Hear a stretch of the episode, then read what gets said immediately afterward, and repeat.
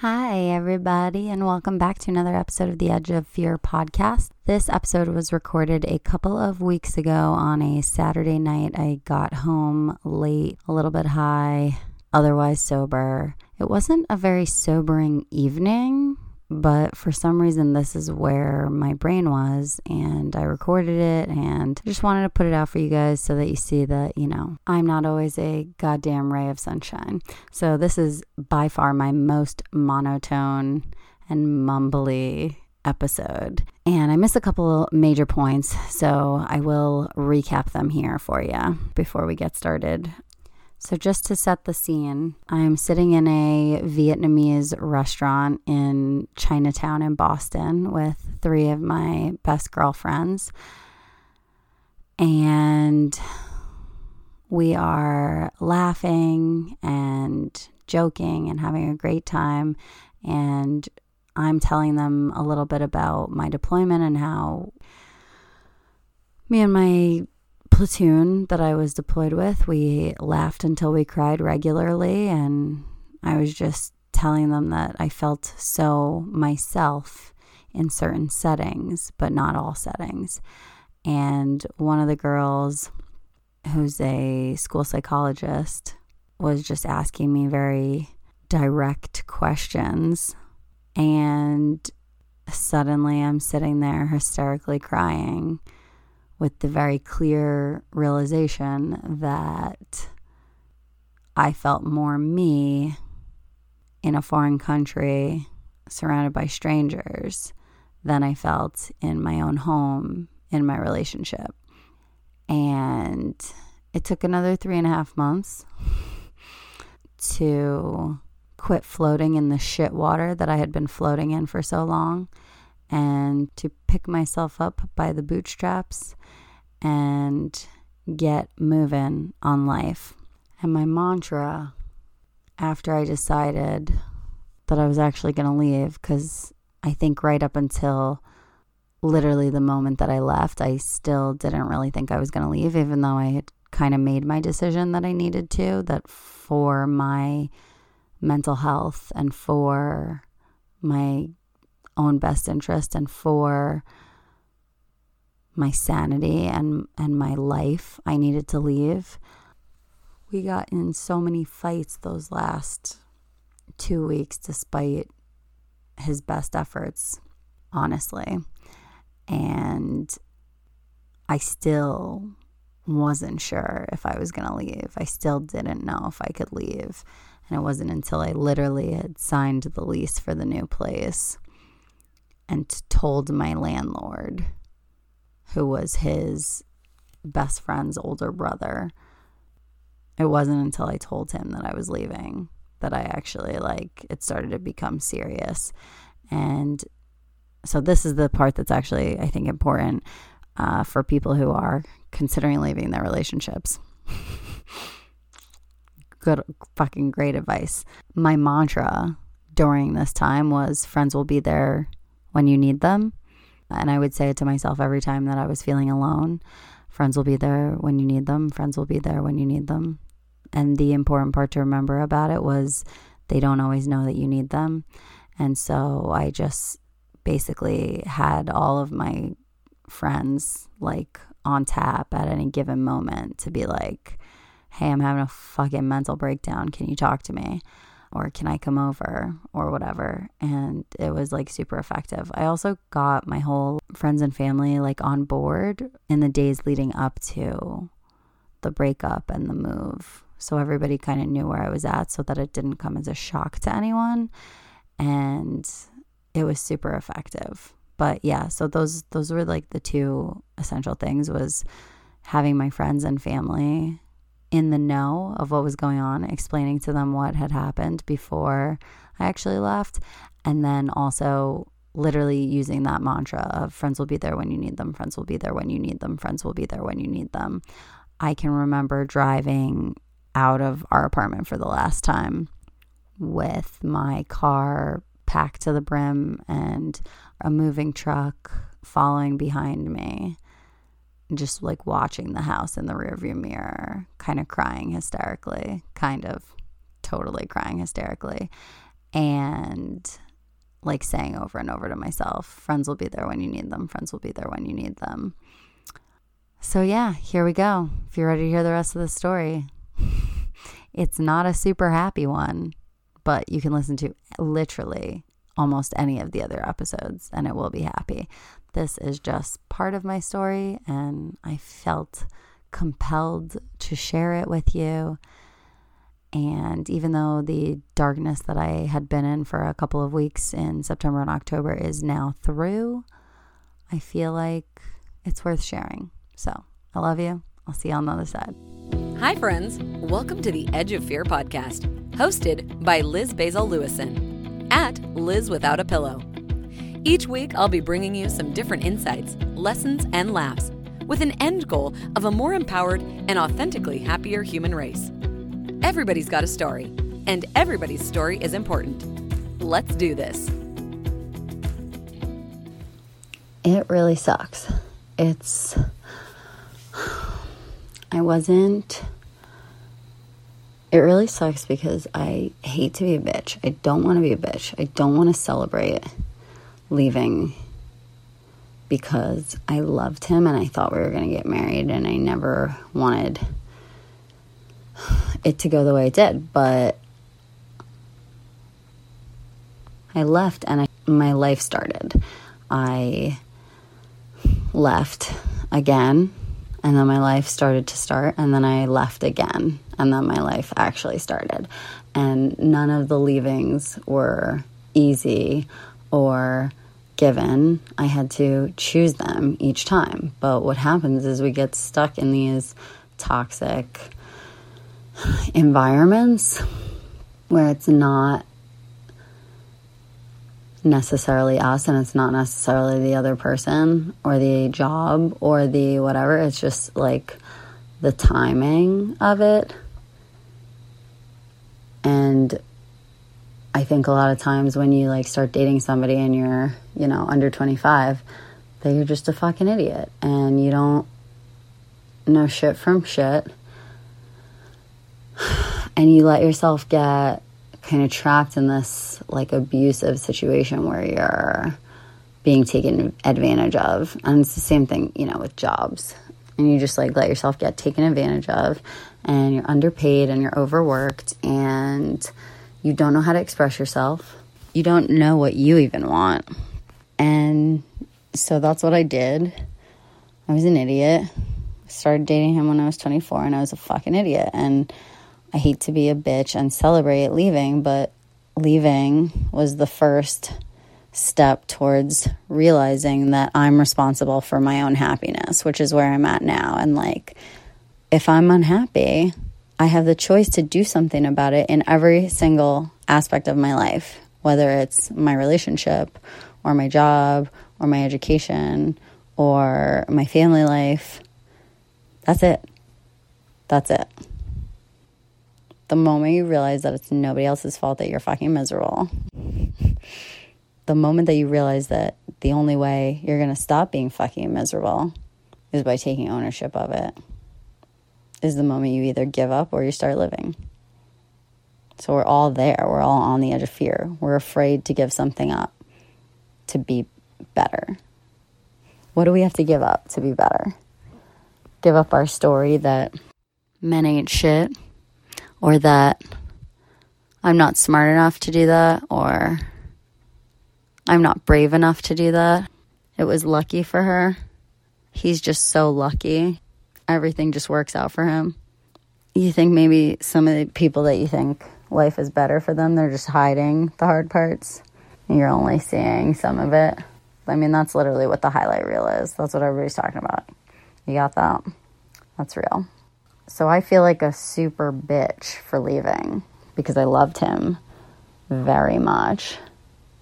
I mean, and I honestly still do. And it's really not easy to break up with somebody. But when you're just like your worst, I was my worst self. I said on a date like, I don't know, four months after we broke up. this is fucked up. Um, on a first date, I, I said that uh, he was so lucky to meet me because I was my best self I had ever been in my life to that point that I that I was aware of. Um, and he was like, "That's a really cool thing to say." I don't know if anybody's ever said that to me, um, but I really felt like it, and so it's so funny and crazy that now is about a year later, and I am definitely a better self than I was a year ago, and I think that that just speaks such volumes to what we're capable of when we do the thing that is the scariest. And so leaving him was scary. It wasn't the scariest. Leaving for the deployment before that was a lot scarier. There had been a whole year of buildup and anxiety. In the Army Reserves, they're supposed to tell you like three to six months before you deploy. Like that's what's required, I think, is like actually probably like a month is required. And possibly even like zero minutes. Like, okay, we're going now. Um, as long as you're like you're green is what we say. You're you're a go and not a no go. Deployable? What the fuck is the word? Mission ready. And and they told us a year before we deployed. A year. So I actually had been contemplating breaking up for about maybe like two months. This in 2015. We've been dating a little over a year. And I've been thinking about breaking up with him since right around our one year. And then I find out I'm getting deployed. So I break up with him. We're getting deployed next year. I love you. And if only this wasn't happening, maybe things would work. Before that, years earlier, um, I had volunteered to go in an open relationship with my boyfriend in college because he was going to do a semester abroad, and I was like, there's no way he could do a semester abroad without cheating on me. My first boyfriend had cheated on me. I joke and say with 16 girls, but I actually have no idea how many girls. Could have been more, could have been less. I know about six for sure. But so that really fucked me up. So my first boyfriend in college tells me he's going away for an abroad study. And so I'm like, cool, well, let's just like keep in touch, lol. And I want to be with you, but I'm really not sure how it can work. So why don't we just like open the doors and see, you know, how we feel? And I didn't know how to say the truth, which was, I'm afraid that you're going to cheat on me. And I'm very broken from my past relationship and I hurt. And I don't want you to leave. And you leaving scares me. And I love you very much. Um, and we're too young to be this in love. And all of the other fears that I had and always have in every relationship. And he left. And my memory is that this was like during like Facebook videoing. If anybody remembers taking videos on your MacBook and um, posting them to people's walls, it was like there was like maybe like six months where we were doing this as like uh, sophomores in college. So 2009. Yeah. Yeah, I would say like exactly that. Like spring and summer 2009. I think I wrote like a post and a video or two posts on his Facebook wall and like messaged him on Facebook one time and he like maybe called me like twice. But cell phones were like not what they are now.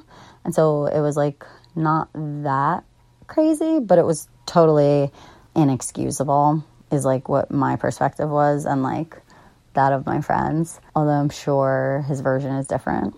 But we didn't talk all summer. And so when he got back, we stayed together for like two weeks, maybe three, and broke up.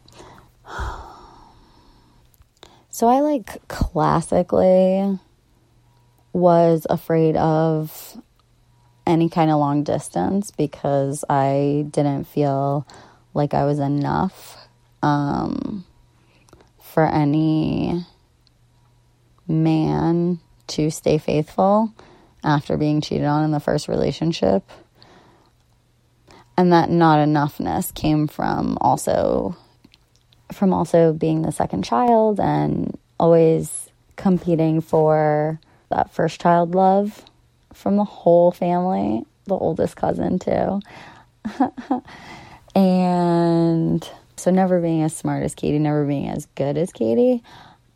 And then like for my dad, like he just always wanted me to be more.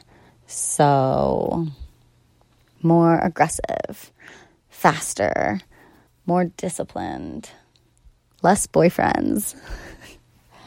um, and so I just had this like this conception, this understanding, perception that no matter what I did, it would never be good enough for him. Um, but he also did say things like, um, like we would win a soccer game and he'd be driving me home and I'm sitting up in the front seat, like, you know, rolling my shin guard, peeling my shin guards off and rolling my knee high soccer socks down. And, uh, and he would be like, you know, that breakaway was great. That breakaway was good, but maybe next time, but next time you should do this.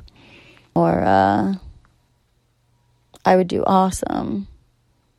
And he would like say something about why I didn't start the game you know, like a thing that I wasn't even like worried about. I was just like, damn, I played great. And he's like, yeah, why didn't you start though? I can't believe that coach, blah, blah, blah, blah, blah, blah, blah. And so it was just always this like constant feeling of like, I'm not good enough and like, I can't keep a man. So I was pretty fucked up from it. And so the fear of staying with my ex, um, in Boston when I was so unhappy.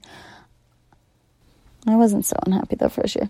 The fear of staying with him when I wasn't already like through the moon for another year and then the deployment and having it knowing how I felt about like long distance relationships and that was something that we'd already talked about. It just seemed stupid. And so because we had talked about it like months earlier, like 6 months earlier, basically like had the conversation if I was deployed, would we stay together or not? But it had been another six months, and then at this point, we were together for a year, and it just was crazy. But I really wanted to break up with him because I'd already been thinking about breaking up with him for two years. So this was totally my fucking bad. Was being a little bitch and blaming it on something that it wasn't. Because then when he like consoled me and said, you know, we'll we'll make it through a deployment, which we motherfucking did to a year later. Um, you know, I had nothing to combat that with. It was like, yeah, you're right. We we probably can make it. Like I'm not a fucking cheater, neither are you, so seems plausible. Um, so the anxiety the year leading up to the deployment because I was certain he was going to cheat on me. I mean, my like jealousy came out and my like micromanaging his decisions and my resentment, my anger at him for not like understanding more. I mean, it was just like the most anxious year. Um, you know, I was not in therapy yet, but I definitely should have been. We did like so much. We did so much that year. So I like demanded a raise at work. That was like my first badass thing, but it was actually like not a demand at all. I literally went in like crying to my manager's office, called a meeting, came in because we were working together anyway. So I just came in a little early and fucking broke down to her in the office saying, like, I feel completely underappreciated. and underpaid and overworked, um, and that they had promised me a position like six months earlier. But then when I told them I was deploying, which is totally illegal, they didn't give me the fucking promotion. But I ended up leaving two years later, like basically, basically still money related but you know, among other things. And it was just wild how much oh yeah. So we traveled that whole year. So i got my raise at work and then we were gone every weekend. We were like in new york for no we were at we were in boston for thanksgiving and then we went home for christmas and we were in boston for new year's eve and then in January we were in like New York, and then Vermont. We had his surprise birthday party that I threw with one of the other girlfriends for two other guys. It was so much fun. We fought the whole time because he was pretty sure that there was a surprise party being planned for him. And he didn't like that I was being sneaky about things. And like there was just so much anger and resentment because I was going to be leaving. So I was angry and resentful, and he was angry and resentful. And then we were in Chicago, and then we were in New York. My friends threw me a surprise going away party in New York. Shout out to everybody who came to that surprise party. Fucking Eamon came from goddamn Pittsburgh. That was wild. Love you, Eamon. And then I came back to Boston and had a going away party. And we had like a couple of great last weekends. And then we were in DC for like an army thing. And my dad and I got in a fight over some stupid shit. But it was a real fucking fight. And, uh, and my ex, like, like I left the table crying, like ran away from the table, like crying. So my dad was being a dick. My birthday weekend is um, Kentucky Derby every year. My dad is an avid gambler, and he had to watch the Kentucky Derby, which is like, you know, a 30 second race.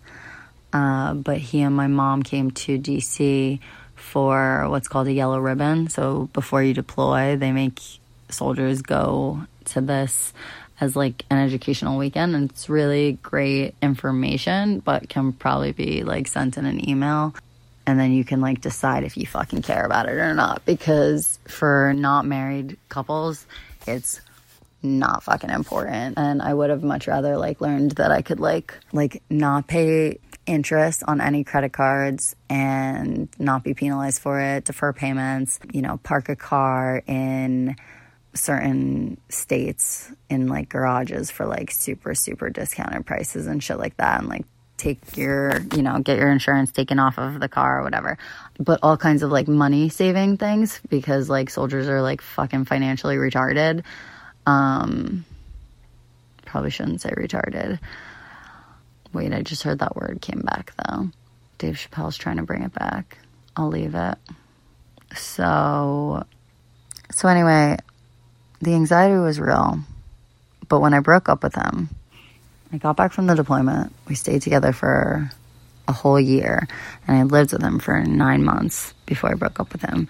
And the full time I was like in therapy, I was actively telling him I was like depressed and not right, and things were wrong, and I needed like we got a massive fight. Um, it actually wasn't even a fight. We got a massive fight after this conversation, but we had like a really good talk, like a really deep conversation. I can't even leave this detail out because this is massive. His best friend died out of nowhere. Like his like his number one. Like his like maybe he would have been the best man for friend died suddenly out of nowhere. And I had already been telling him for three months that I was depressed and I couldn't do it anymore but I'd only moved in a month earlier. And so shit was really fucked up. So it was six months after his buddy died.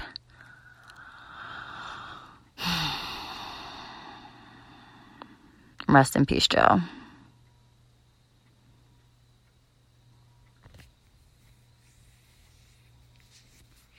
So six months later, we're really trying. We went on a vacation. He bought me tickets to see Joe Rogan a week before my 29th birthday, two weeks before my 29th birthday, the 420 show in Boston. And it was honestly just like fight after fight after fight. Even like getting ready for the Joe Rogan show, I put on like this like sexy, tight, like velvet bodysuit, high waisted jeans, and heels.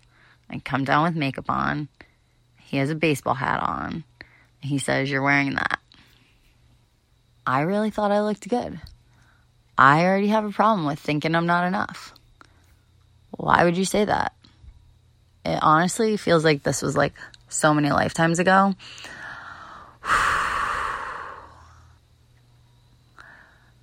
because I just can't even imagine what I would say to somebody at this juncture in time if they said that to me. Um, and honestly, that's what the podcast is for. I'm going to leave you on that.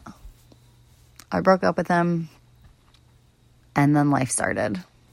Four months after we broke up, I resigned from my job. I gave them four weeks' notice. Another month later, roughly, I had a one-way ticket in my hand to Germany for 300 bucks, um, and really no plan other than the first friend's place that I was staying at, an Airbnb in Berlin. Shout out to Abby. Um, all right. I obviously forgot to sing a song, so. When will my life begin? I've been wondering, wondering, wondering, and wondering when will my life begin? Um, I'm not saying break up with your break up with your girlfriend cuz I'm bored. you can hit it in the morning. Okay, um, I'm not saying to break up with your significant others. I am saying that you decide, you choose if you're going to be happy or not. You choose if you're going to be happy in your relationship. You choose if you're going to be happy in your job. You choose if you're going to express yourself powerfully and fully. And if you're not, and if you're not going to have honest relationships where you speak authentically um, and really demand respect, you are going to end up unhappy. So, breakups are hard. I love you guys. Thank you so much for tuning in and listening to today's episode. For more information on this episode, check out the show notes or find me on Instagram at Liz Without a Pillow. If you loved what you listened to or know somebody that would, please share it. Screenshot the episode in the podcast app, share it to your Instagram story, and tag me. If you'd like to lend your personal support, take a moment and leave a review on iTunes. We would be so grateful. Tune in next week for a brand new episode. See you then.